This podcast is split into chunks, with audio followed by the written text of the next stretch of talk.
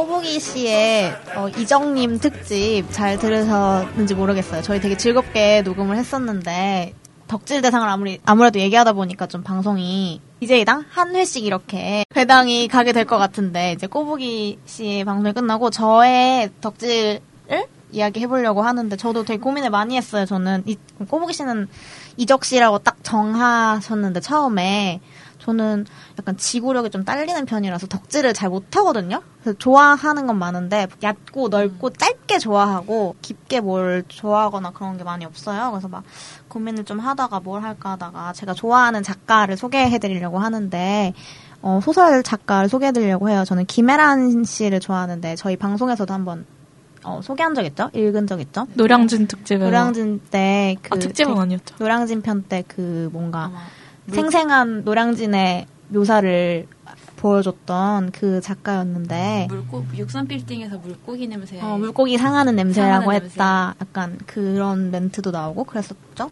저는 이 작가 처음 접했던 게 고등학교 초반인가 중학교 끝날 때쯤인가 음. 그때쯤이었는데 그때만 해도 집에 이렇게 종이 신문을 봤었어요. 그래가지고 근데 거기 종이 신문에 작가 책이 새로 나와서 광고 같은 게 뭐 있었는데 음. 그때 처음 봤는데 그 첫 작품 제목이 달려라 아비였어요. 근데 그 표지가 되게 형광색에 되게 눈에 띄어요. 그 귀여운 남자 캐릭터 다리만 나오는 다리가 이렇게 음. 달려가는 형광색 바지를 입고 언덕을 달려가는 그런 표지가 있었는데 재밌어 보인다 하고 이렇게 한번 가서 처음에 사서 읽게 됐는데 읽자마자 너무 좋아하게 된 거예요. 그래서 사람들마다 어떤 글을 읽거나 뭐 좋아하는 포인트가 또다 다르겠지만 저는 일단 좋아하는 게 약간 제 생활에서 너무 멀면 글을 좀 잘 못 읽거든요. 약간 너무 판타지거나 너무 내 생활에서 먼 얘기를 하면은 글을 잘 못 읽는데 이 작가 작품은 좀 생활 밀착적이라고 해야 되나? 그래서 어 근데 그렇다고 해서 너무 뻔한 건 아니고 또 저한테 익숙하지만 제가 느꼈거나 느낄만 하지만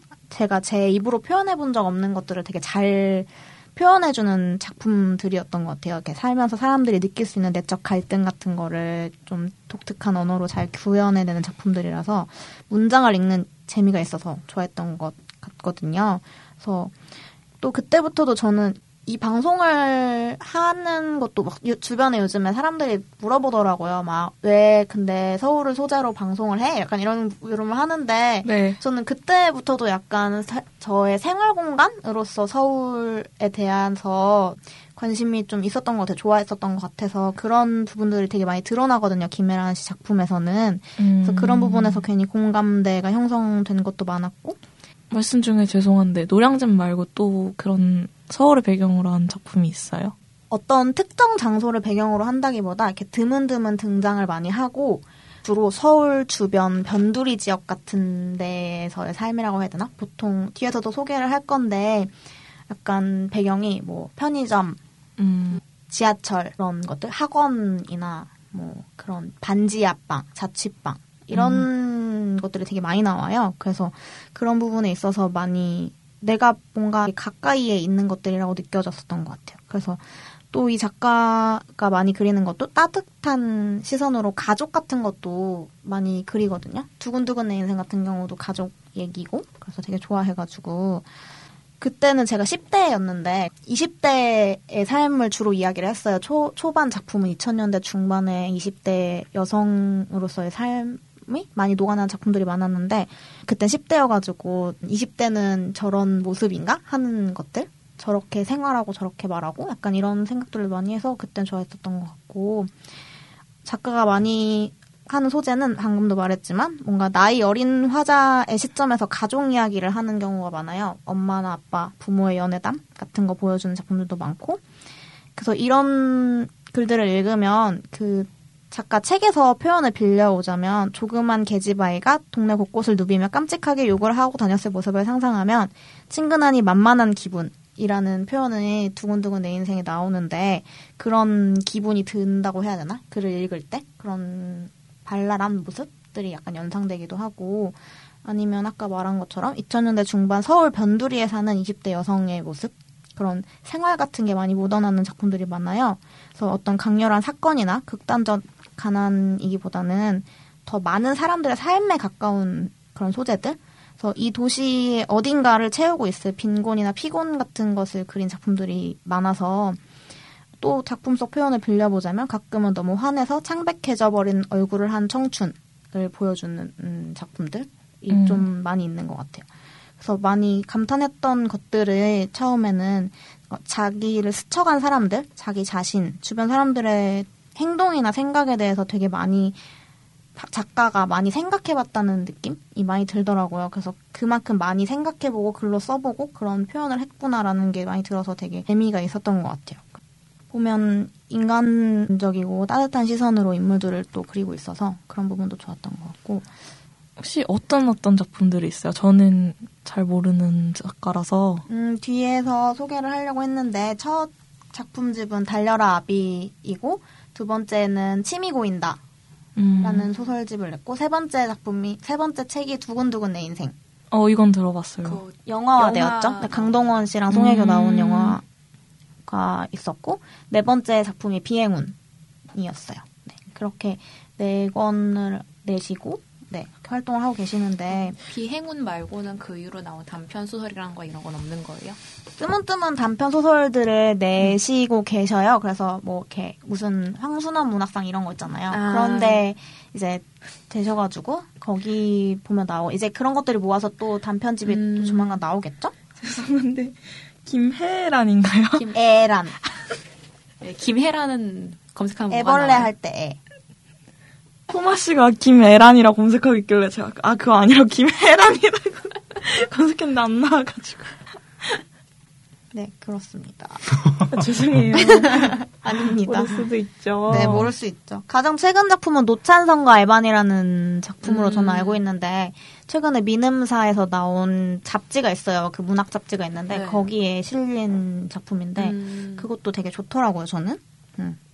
그래서 어떤 평론가가 김혜란 작가 의 작품에 대해서 뭔가 단편 영화로 보고 싶은 작품들이란 얘기를 많이 했어요. 음, 그러니까 맞아요. 저도 그런 생각을 많이 했는데 저는 네 권 중에 제일 좀 제일 안 좋아하는 책이 두근두근 내 인생인데 그게 유일하게 영화화가 되고 제일 좀 음. 유명한 작품인 것 같긴 한데 저는 그 단편에서 느꼈었던 그런 매력을 잘 못 나타냈다고 생각했거든요. 그래가지고 그게 좀 아쉬웠던 작품이어가지고 오히려 단편 영화나 뭐 단막 끝 같은 걸로 음. 하면 되게 많은 사람들의 공감을 얻을 수 있지 않을까 싶은 음. 미묘한 부분들을 되게 많이 잘 보여줘가지고 그래서 작품들 얘기를 해보면 초반 작품들 중에서 첫 소설집 달려라 아비에 수록된 노크하지 않는 집 그녀가 잠 못 드는 이유가 있다 나는 편의점에 간다 이런 것들이 아까 말한 2000년대 중반의 생활상을 굉장히 잘 엿볼 수 있어요 아까도 말한 편의점 지하철 누군가의 자취방 고시원 달동네 음. 같은 도시의 주변부를 많이 다루고 있고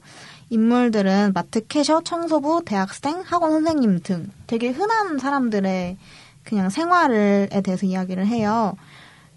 이게 약간 자칫 지루할 수가 있는데, 근데 저는 이런 생활이 잘 묻어났기 때문에 오히려 인물들이 살아있다고 느꼈다고 해야 되나? 뭔가 생활을 넘어선 가끔 생명력을 느낄 음. 때가 좀 있는 것 같고, 인물들을 생각해 보면, 오늘 오는 지하철에서 내 옆자리에 앉았던 여자, 일 것 같기도 하고 편의점에서 계산대에서 내 물건을 계산해 줬던 그 남자 아르바이트생일 것 같기도 하고 때로는 뭐 내 모습인 것 같기도 하고 뭐 우리 엄마 아빠 얘기일 것 같기도 하고 이런 모습들을 많이 느꼈던 것 같아요.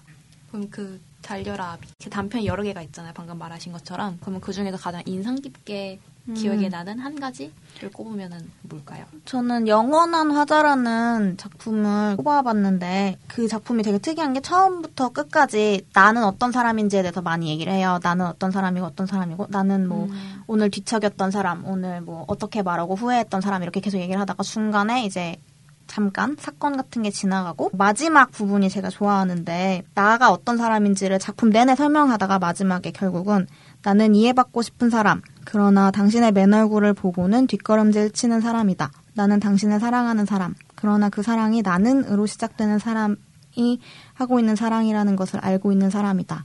나는 그래도 나는이라고 말한 뒤 주저앉는 사람. 나는 한 번 더 나는이라고 말한 뒤 주저앉는 사람. 그러나 나는 멈출 수 없는 사람. 그리하여 내, 나는 내가 어떤 사람인지 자주 생각하는 사람이다.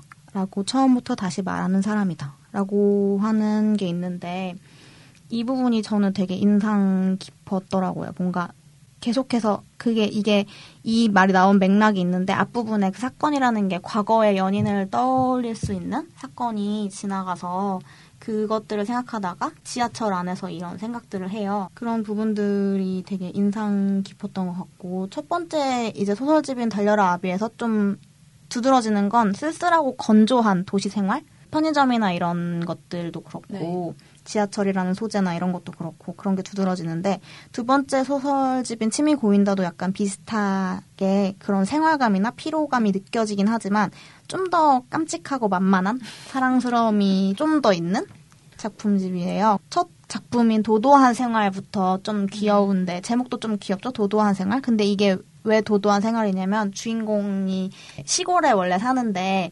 피아노를 배우는 걸로 시작을 해요. 시골에서 만두집을 하는 엄마를 둔 주인공이 어린 시절 피아노를 배우는 이야기로 시작해서 후반부엔 이제 나이가 이제 스무 살 넘어서 대학 때문에 서울에 상경하면서 집안 사정상 더 이상 치지도 않게 된 피아노를 서울 자취방에 가지고 오게 되는 거예요. 굳이. 그게 집이 망해가지고 음. 피아노를 둘 데가 없는데 약간 엄마의 달려라 피아노에 기증하시면 네, 신청편에 나왔죠. 그래서 엄마가 근데 약간 그런 피아노가 어떤 상징적인 거죠. 자기 음. 집에 약간 음. 그런 뭔가 예전에 부유했던 어, 부유했던 건 아닌데 엄마가 열심히 자존심? 키웠고 약간 음. 그런 것들을 보여주는 음. 거라서 쉽게 버릴 수가 없는 거예요. 이 피아노를 그래서 가지고 올라오는데 그 첫 부분에 돈은 도하고 울었다라는 걸로 거의 시작을 하거든요. 그래서 도, 그 돈은 도하고 울었다라고 하던가, 약간 연습이 지루할 때면 각 소리의 표정을 그려봤다. 레는 곁눈질 하는 느낌이고, 솔은 까치발선 인상을 줬다. 미는 시치미를 잘 떼고 파는 솔보다 낫지만 쾌활할 것 같았다. 이렇게 도레미파 음. 솔을 생각하면서도 이렇게 좀 도는 어떤 느낌인지 레는 어떤 느낌인지를 되게 섬세하게 보여줘서 이런 부분이 되게 재미있더라고요. 저는 그 제가 피아노 처음 배울 때 같은 생각도 많이 나기도 하고 그래서 되게 많이 처음부터 이 편에서 보게 됐는데 피아노를 배우게 해줬던 생활력 강한 엄마에 대한 애틋함이나 서울 반지하 변두리 생활 과 피아노의 이질감에서 오는 음. 그런 미묘한 것들이 되게 잘 느껴져요. 다른 표현들을 보면 나는 핸델이 없는 핸델의 방에서 음악을 했고 엄마는 베토벤 같이 풀린 파마 머리를 한 채 귀머거리처럼 만두를 빚었다 라는 음. 표현도 나오고 또 주인공이 이제 스무 살에 넘어서 그 생활을 하면서 구인 구직란의 준수한 외모의 뜻을 뒤늦게 깨닫는다거나 언니가 살고 있는 반지하로 이사 온 날 단정한 외모 이런 거 그게 어떤 뜻인지 모르다가 약간 이제 이력서를 넣으면서 점점 깨닫게 되는 거죠.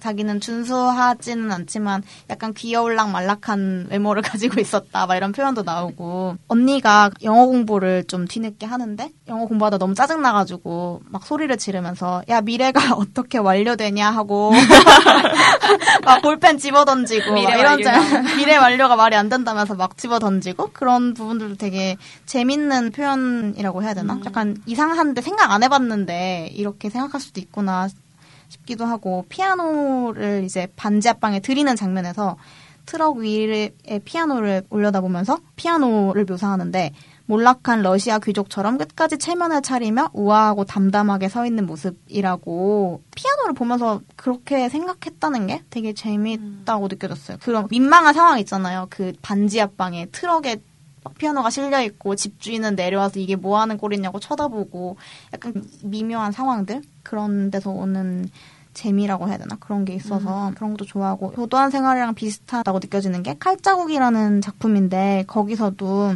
칼자국이 좀 제목이 좀 무섭잖아요. 네. 근데 그런 게 아니라 엄마 얘기거든요. 칼자국 이라는 작품은 제목과는 좀 다르게 만나당이라는 국수집을 하는 엄마가 있어요. 음. 이 엄마도 되게 억척 엄마여서 국수를 이제 팔아가지고 평생 새끼를 먹인 엄마에 대한 얘기인 거예요. 그래서 엄마 생각도 많이 나고 엄마에 대해서 묘사하는 작품 아 부분이 있는데 보면 어머니의 칼끝에는 평생 누군가를 걷어먹인 사람의 무심함이 서려 있다. 어머니는 내게 우는 여자도 화장하는 여자도 순종하는 여자도 아닌 칼을 쥔 여자였다. 어머니는 칼 하나를 25년 넘게 써왔다. 얼추 내 나이와 비슷한 세월이다. 썰고 가르고 다지는 동안 칼은 종이처럼 얇아졌다. 씹고 삼키고 오물거리는 동안 내 창자와 간, 심장과 콩팥은 무럭, 무럭 무럭 자라났다. 나는 어머니가 해주는 음식과 함께 그 재료에 난 칼자국도 함께 삼켰다. 어두운 내 몸속에 실로 무수한 칼자국이 새겨져 있다. 그것은 혈관을 타고 다니며 나를 건드린다. 내게 어미가 아픈 것은 그 때문이다. 기관들이 다 아는 것이다. 나는 가슴이 아프다는 말을 물리적으로 이해한다.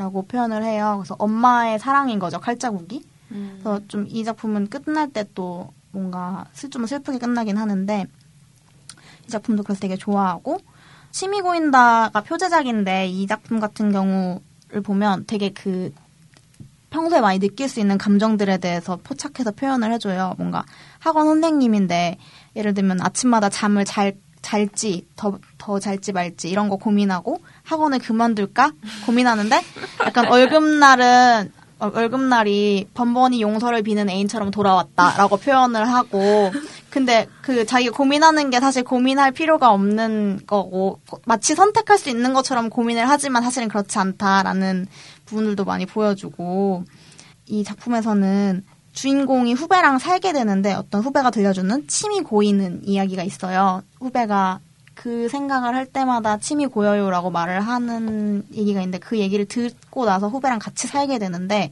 이제 그 후배가 하는 행동이 하나하나 좀 마음에 안 들게 시작되는 거예요. 처음에는 괜찮은데 아무것도 아닌 행동인데 약간 그런 거?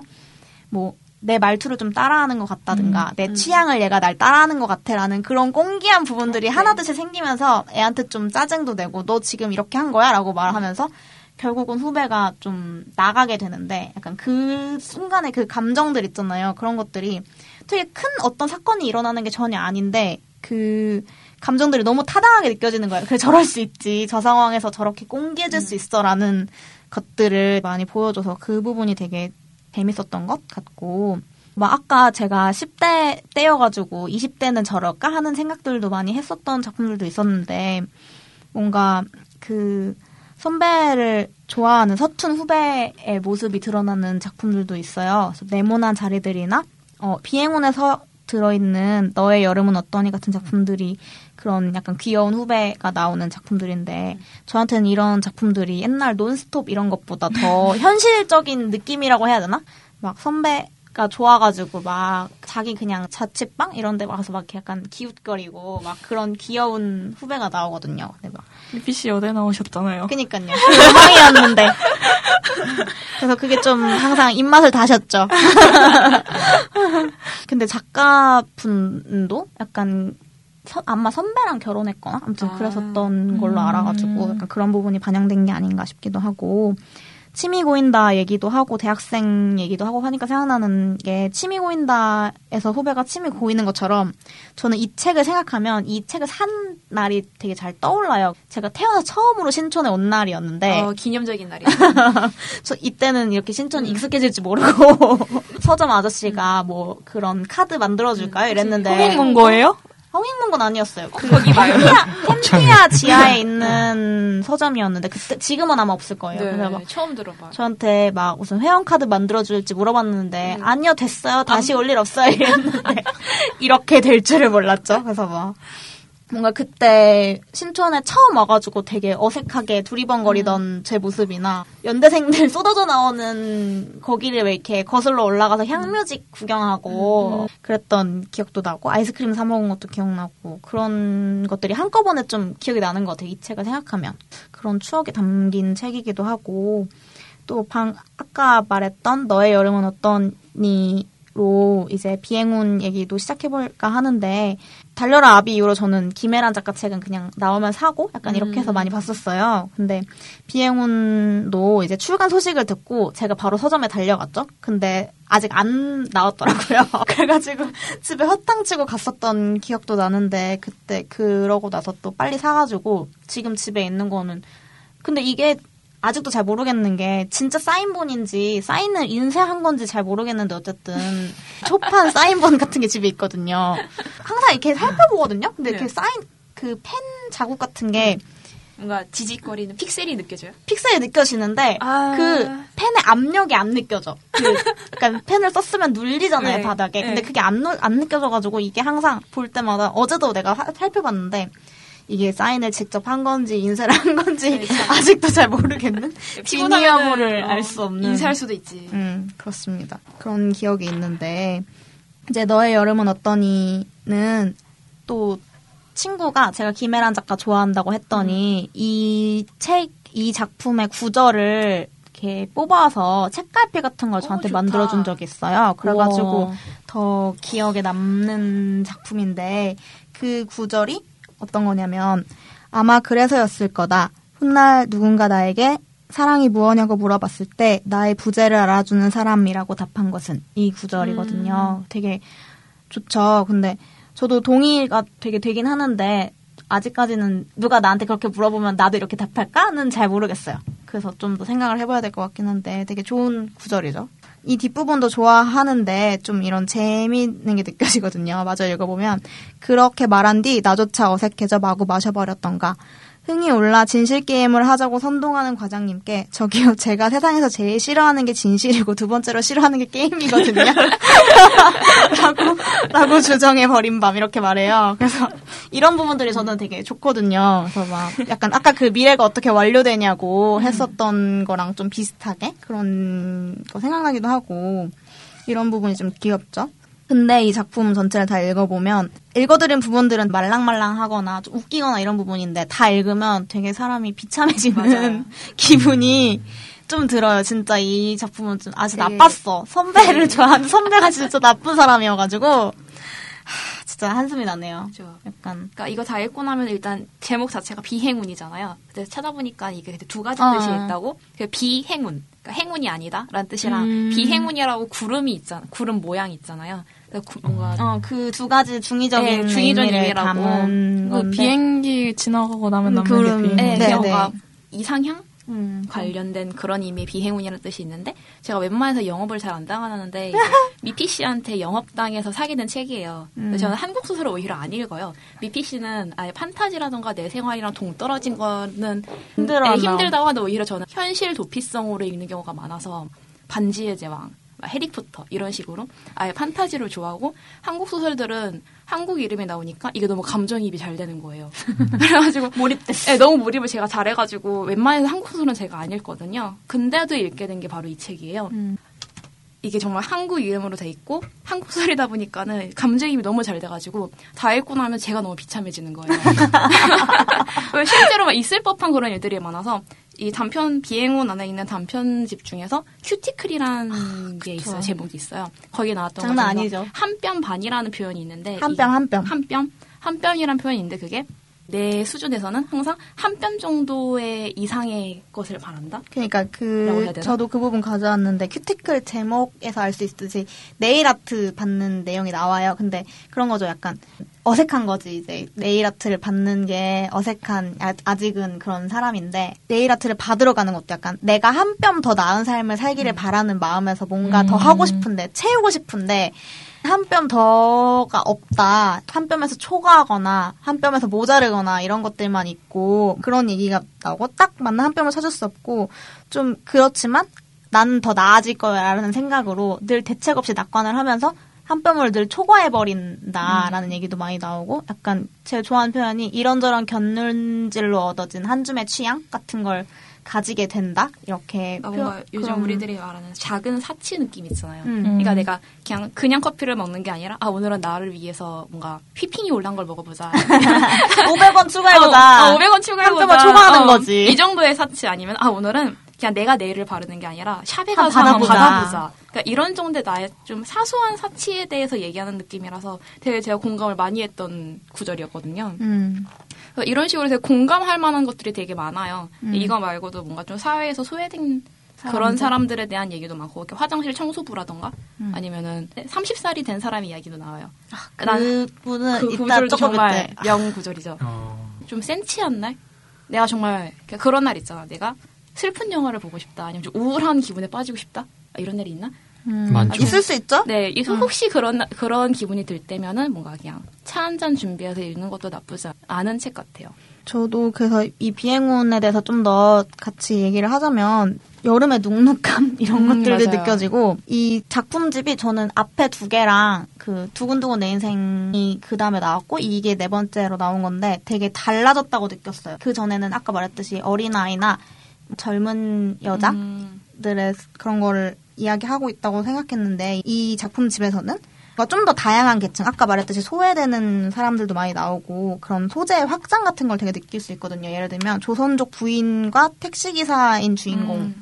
용대 얘기를 다룬 그곳의 밤 여기의 노래 같은 것도 있고 종말적인 재난에 대한 얘기인 물속 골리앗도 음, 맞아요. 있고 홍수 얘기예요. 어.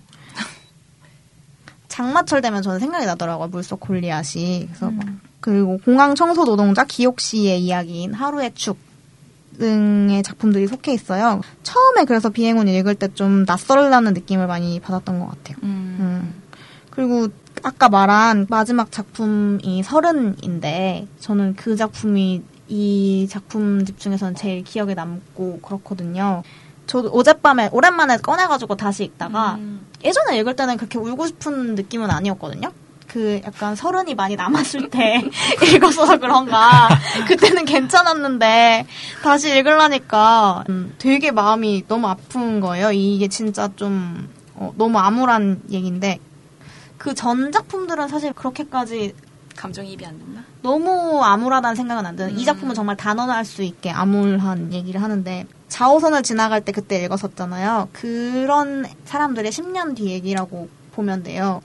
인물들의 이름은 비교해보니까 다르긴 했는데 주인공이 이제 30살이 돼서 20대를 되돌아보면서 재수 시절에 노량진에서 만났던 임용고시를 준비하던 언니한테 보내는 편지 형식을 띠고 있어요. 읽기 좀 힘드실 수도 있는데 너무 그래서 좋은 구절이 많아가지고 몇 구절 가져와 봤는데 저는 10년, 지난 10년간 6번의 이사를 하고 열 몇 개의 아르바이트를 하고 두어 명의 남자를 만났어요. 다만 그랬을 뿐인데 정말 그게 다인데 이렇게 청춘이 가버린 것 같아 당황하고 있어요. 그동안 나는 뭐가 변했을까? 그저 쏨쏨, 씀씀이가 좀 커지고 사람을 믿지 못하고 물건 보는 눈만 높아진 시시한 어른이 돼버린 것 아닌가 불안하기도 하고요.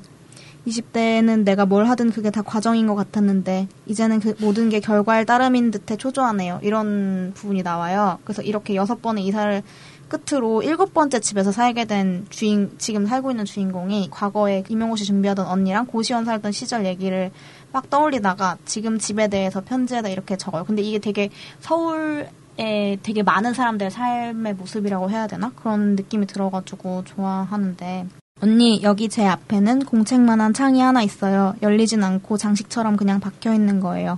테두리도 손잡이도 없는 유리판인데 나름 신축 건물이라고 멋을 내느라 그런 모양이에요. 하고 중간에 또 이런저런 묘사가 있어요. 뭔가 서울에서 볼 수 있는 풍경들의 묘사를 한 다음에 저는 이따금 유리벽에 코를 박은 스푸트니크의 개를 떠올리며 밖을 바라봐요. 그러면 이 방이 어떤 공간이나 장소가 아닌 어디론가 계속 이동 중인 물체처럼 느껴지거든요. 이제 저쪽 세계와는 같은 시공을 공유할 수 없겠다는 느낌을 안고 묵직한 가속도를 내며 지구로부터 멀어지는 우주선처럼요. 아무튼 오늘도 캄캄한 도시 위엔 붉고 노랗고 희고 푸른 불빛들이 알사탕처럼 뿌려져 있어요. 깨물어 먹고 싶을 만큼 예쁜 서울이에요, 여기. 라고 말을 해요. 좀 쓸쓸한 느낌이 많이 나죠? 네. 왜 그러시죠? 이런 게 사는 사- 삶을 사는 인물인데 또 좀 계속 암울해요. 그래서 그런데 언니 요즘 저는 너무 아무래요. 근데 이렇게 읽는 부분들이 이게 제일 암울한 부분도 아니에요. 음. 그래서 막 그런데 언니 요즘 저는 하얗게 된 얼굴로 새벽부터 밤까지 학원가를 오가는 아이들을 보며 그런 생각을 해요. 너는 자라 내가 되겠지. 겨우 내가 되겠지. 전 이게 너무 공감되는 거예요. 요즘 제가 그러니까. 저희 집이 학원가인데 생활 밀착형. 그렇죠.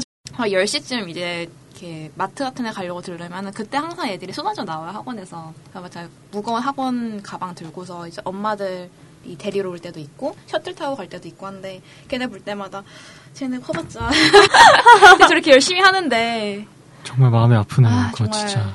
이게 이 구절도 그냥 약간 그냥 일상적인 일들을 겪은 서른 이 느끼는 감정들인데 이거 말고 되게 좀 큰 사건이 나오거든요. 근데 그게 진짜로 너무 아 진짜 토할 것 같은 느낌이 들 수도 있게 좀 그래가지고 그 부분은 한번 읽어보시고 어. 말하게 되면 스포라서 음. 아, 얘기를 그래요? 못하는 게 아쉽네요. 음. 어, 너무 궁금하다. 사실 이거 단편이라서 이게 한편 진짜 짧아요. 되게 짧아요. 진짜 저는 사실 이거에 좀 더 빠지게 된 이유가 원래 저도 이런 책 절대 안 사거든요. 한국 소설은 저희 집에 없어요. 저희 집에 있는 한국 소설들은 다들 뭐 중학생을 위한 한국 문학 45선, 어, 막 수능 준비를 위한 한국 문학 몇십 선, 막 이런 거밖에 없는데 이거 사게 됐던 게 이제 김애란 구절 같은 거를 이렇게 올려주는 그런 데가 있는데 거기서 나는 구절 하나하나가 너무 공감이 잘 되는 거예요. 음. 미피 씨가 구절 하나하나를 잘 읽어줬는데 그런 구절 구절들이 너무 가슴에 많이 박혀가지고 그것 때문에 사게 된 책이기도 해요. 음. 맞아요. 그래서 이런 것들이 혹시 일- 너무 우울해졌지만 마음에 드시는 분들이 있다면 이런 걸 또 즐기는 어, 분들이 있겠죠? 저, 저 같은 약간 그런 사람들도 있으니까 어. 힘들 때, 우울할 때 읽으면 더 우울해지는 건가요? 원래 밑바닥을 칠 수 있는 그런 그렇죠. 소설. 네, 그 정도 느낌이요. 비행운을 기점으로 좀 더 그래진 것 같아요. 그래서 아, 이 작가분이요?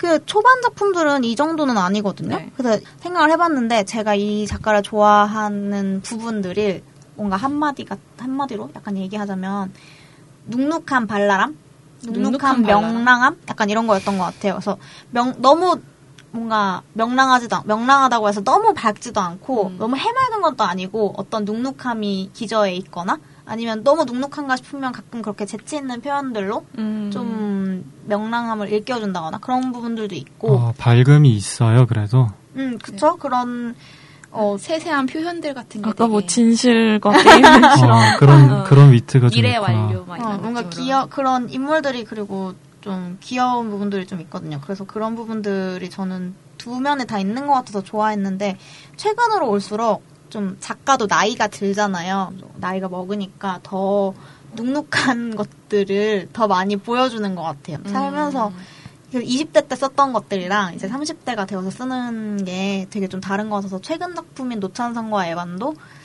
되게 좀 아이 뭐야 아 좀 약간 그런 갈등의 순간들을 되게 잘 보여주는데 그런 것들이 마음에 드셨다면 한번 읽어보시는 것도 좋을 것 같고 좀 어정쩡한 그런 순간들 그래서 음. 그런 눅눅함의 무게가 좀 있는 것 같아서 저는 좋아합니다. 근데 미묘한 순간들을 캐치해내는 시선이 좋은 것 같아요. 어떻게 그런 걸 캐치할 수 있는지 그런 센스가 되게 대단한 것 같아요. 음, 섬세하게 음. 상황을 본다고 해야 되나? 이 사람들 작품이 되게 좋은 게 이 사람들 쓴 그 사람 분상이 되게 다양하잖아요. 그걸 읽게 되면 그 중에는 내가 있어요. 음. 그러니까. 워낙 다양한 사람 분상들에 대해서 얘기를 하다 보니까는 그 중에 하나는 내가 분명 경험했을 내용이고 아니면 내가 어디에선가 다른 사람을 통해 봤을 내용이고 이런 경우가 되게 많아서 음. 장편, 장편 소설도 많이 있어요. 한 편인데 두근두근 내 인생인데 두근두근 내 인생. 그건 소재가 좀 독특해서 애기가 조로증 음, 조로증 조로증. 걸림. 큰일 날 뻔했네요. 조로증이죠. 조로 조로라 그랬어. 예. 네. 예. 죄송합니다. 알죠? 저희 방송은 전체 등급입니다, 여러분. 네. 그래서 좋았었던 것 같고, 네. 너무 좋아하시는데요? 아, 네. 누가 누가 제일 좋아하시죠? 네. 이렇게 소개를 해봤는데, 좀 네. 빠르게 막 하려고 하다 보니까, 좀막 글도 빨리 읽고 막 이래가지고, 준비해온 것도 좀 많이, 어, 곱씹고 싶으시다면 책을 한번 사보시는 게 네. 좋을 것 같고, 저는 취미 고인, 그 다시 읽을 때마다 되게 달라지는 것 같아요, 좋아하는 게. 음, 그때 그때 내가 처한 처한 상황이라던가 내 나이에 따라서. 처음엔 비행운 보고 좀 약간 실망했는데, 네. 음, 지금은 되게 좋은 것 같아요. 지금 일단 우리 나이에 읽기 좋은 그런. 눅눅한 나이여서 되게 좋아졌어요.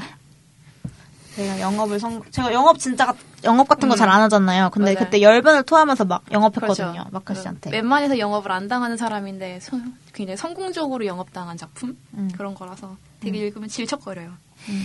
내가 막 늪에 빠지는 기분이야. 비행운만 더 그렇다고. 되게 뭐 그런 기- 그런 기분 되게 눈먼 자들의 도시. 어, 그때 그 정도야? 이후, 그때 이후로 아, 디스토피아는 아닙니다. 그 정도까지는 아닌데 이런 느낌 되게 오랜만이었어요. 어, 근데 확실히 자기가 좋아하는 거 관련해서 얘기하다 보니까는 되게 대화가 길어지네요. 그니까요.